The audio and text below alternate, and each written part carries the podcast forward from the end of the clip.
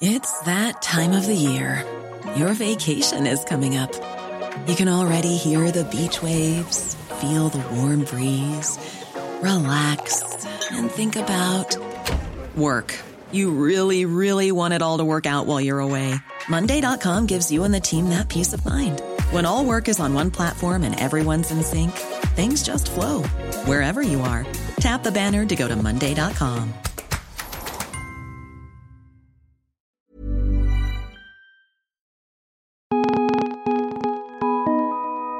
This is the Vice Guide to Right Now, your inside look into the best of Vice. It's Monday, April 29th. I'm Sophie Kazis. Today, we're talking about new guidelines from the World Health Organization about screen time for young children.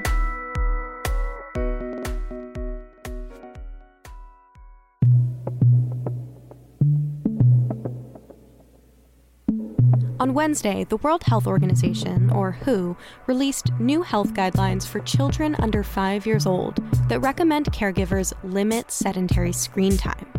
That's like watching videos on phones, tablets, TVs, or computers, or watching TV.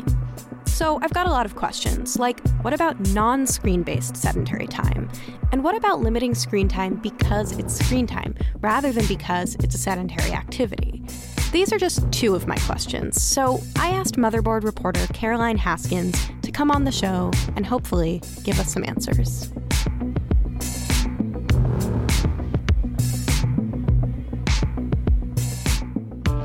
So, Caroline, today we are talking about one of my favorite topics screen time for kids. I have an eight month old niece, and so. Oh, wow. Yeah, she's adorable. Um, and she's made me think a lot more about kind of how our screens affecting young kids as they grow and develop. So, start us off by telling us about the World Health Organization's new guidelines that came out on Wednesday. What do they say? Right. So basically, the WHO said that for children under one, they really shouldn't be spending any time in front of screens at all. And then for kids that are over one and I guess as old as five, they say that they shouldn't be spending more than one hour at a time sitting down in front of a screen, whether this is like a phone, a tablet, a computer, or TV. Can you talk about what they mean by sedentary screen time?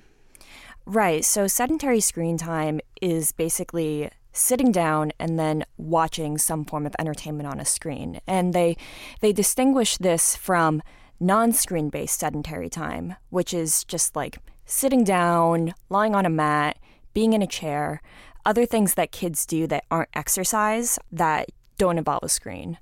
So, what are the outcomes that they're concerned about? What are the risks of exposing children two to four to sedentary screen time? And then how does that differ from like what you just said, just regular sedentary time?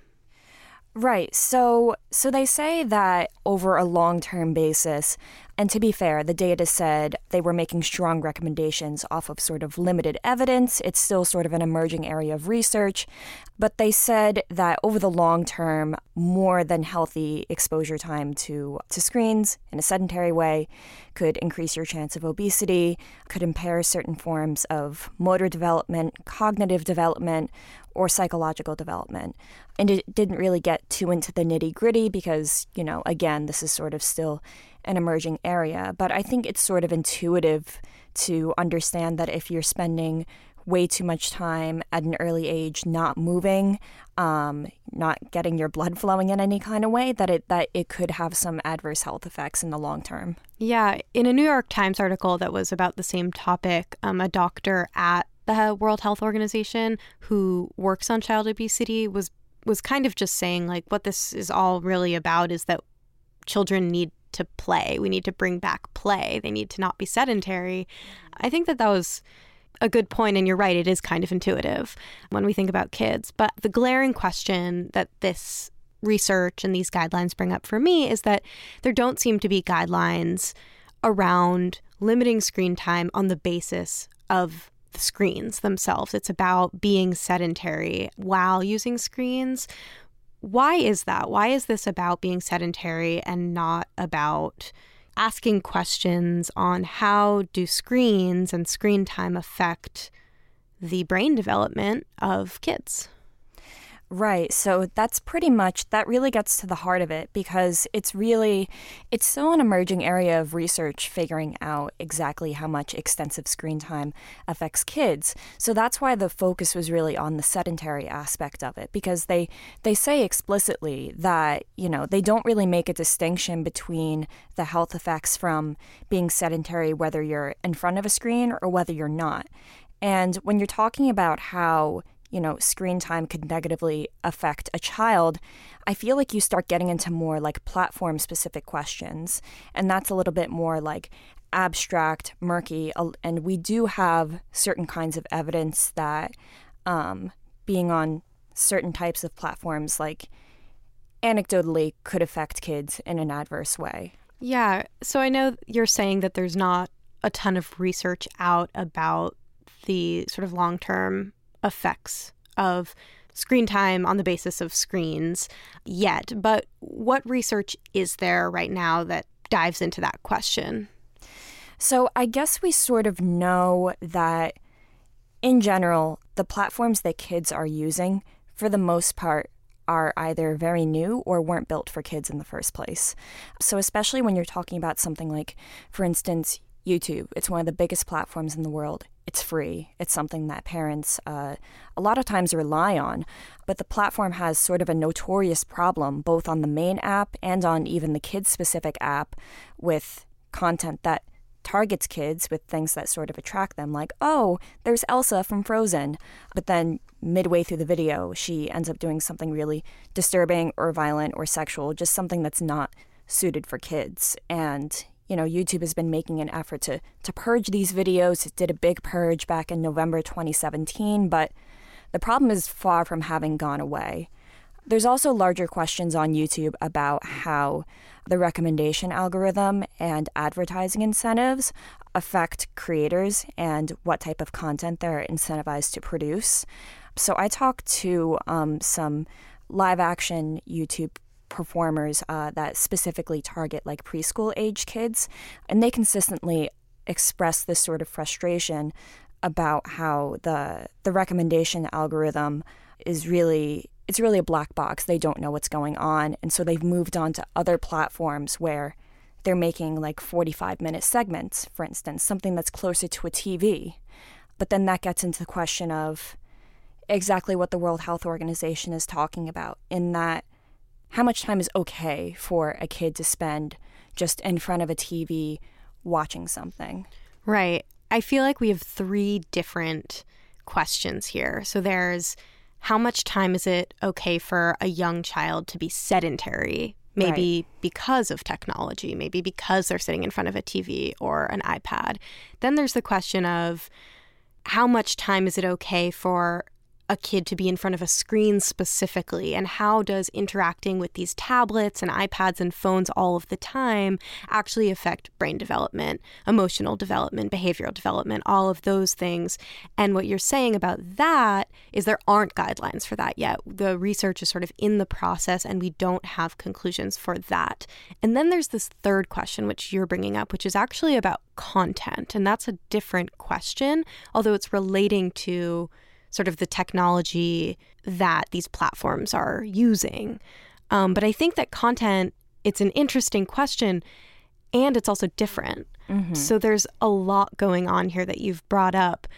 My feeling is that it seems like our technology is sort of developing faster than these scientific studies can come to conclusions. And so we have this whole generation of young children right now and babies that we just don't really know what the effects are going to be on an entire generation um, who have access to so many more different technologies and screens, and as you said, algorithmic platforms. I think for me, that's the scariest part is that, you know, these studies are happening, but the results aren't going to be known until this generation of kids is most likely older than five. Mm-hmm. Yeah, so you're getting at something really interesting there. I think that I think that you're right in that you know, the rigorous science is going to take longer than, you know, the actual adaptation of these platforms and how quickly they're proliferating and affecting kids in real time. And in some ways, sometimes I want to be cautious about, you know, you think back to say, moral panics about certain types of like TV or the internet, and people thinking that the generations raised on those technologies were going to be corrupted or somehow more brain dead than the previous mm-hmm. generation. Mm-hmm. And I don't necessarily think that's the case. I feel like more something to consider is the fact that, for example, when you're signing up for the YouTube Kids app, when you're a parent creating a profile for a child, I mean, the minimum age that you can put in is zero. The second lowest age is one. And you're talking about getting algorithmically generated and recommended content from your entire life. And your digital footprint is being built from birth.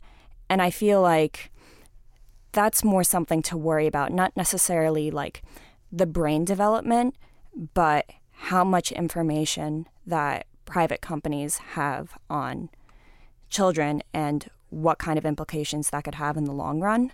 That's not to say that, you know, that there aren't physical risks. I think it's something that definitely should be prioritized, you know, um, because there just there isn't enough information about that out there right now. But yeah, I feel like it's sort of a multi-pronged risk that we're talking about here. I think that that's a really interesting point, and it's a point that potentially people don't think about so much, which is data collection from such a young age. I do think there's also something to be said for kind of digital dependency and addiction when young kids are using these platforms and screens so often. I don't know what the research says about that, but I know that you wrote a piece recently on that topic. Can you talk a little bit about that?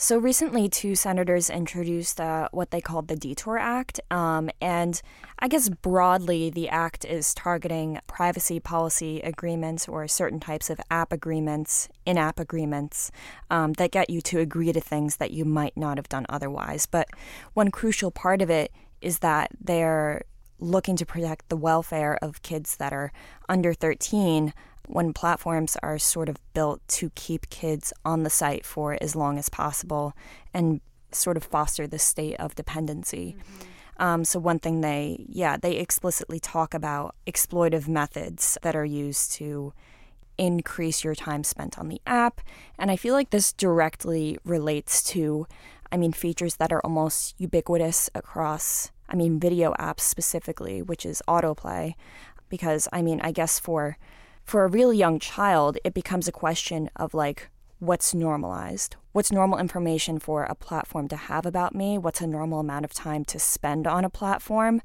And if from a really young age, it's seen as being okay for, you know, you to get extremely customized content, um, for you to pretty much just hit okay for everything, for one video to play after another video, after another video then it raises questions of how dependent you are on something that might not be sustainable in the long run, something that might put you at risk in the long run. So I think this all gets back to how much risk that we're teaching really, really young people is okay to put in a private platform, which at the end of the day, their incentives aren't the same as the incentives of, say, your parents or yourself. The incentives of a private company is to keep you on their platform for as long as possible and to expose you to as many ads as possible so that they can profit. And if you have different kinds of goals, or if you're a parent and if you want, you know, different types of educational goals or incentives for your kids, you know, those two things don't necessarily line up. Right. Or if you want to follow the World Health Organization guidelines that just came out, doesn't line up. Um, you brought up so many interesting points, and there's just so much to think about here. And you're right. I think that these recent guidelines definitely present more questions than answers. And I'm curious to see what kind of research is going to come out over the next few years about screen time use in general. So thank you so much, Caroline. Yeah, thank you for having me. You can read the full story at motherboard.vice.com that's it for now. Thanks so much for listening, and make sure to tune in again on Wednesday for another Vice Guide to Right Now.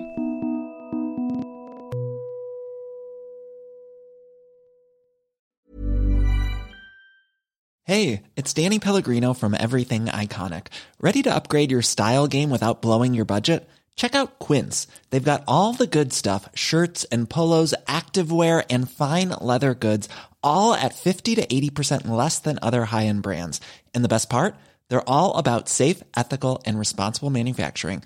Get that luxury vibe without the luxury price tag. Hit up quince.com slash upgrade for free shipping and 365 day returns on your next order. That's quince.com slash upgrade.